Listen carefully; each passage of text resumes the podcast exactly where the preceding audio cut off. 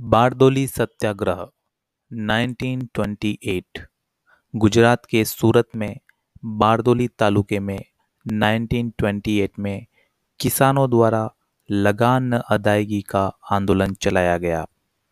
इसका नेतृत्व सरदार वल्लभ भाई पटेल जी ने किया और बारदोली सत्याग्रह की सफलता से यहाँ की महिलाओं की ओर से गांधी जी ने सरदार वल्लभ भाई पटेल को सरदार की उपाधि प्रदान की।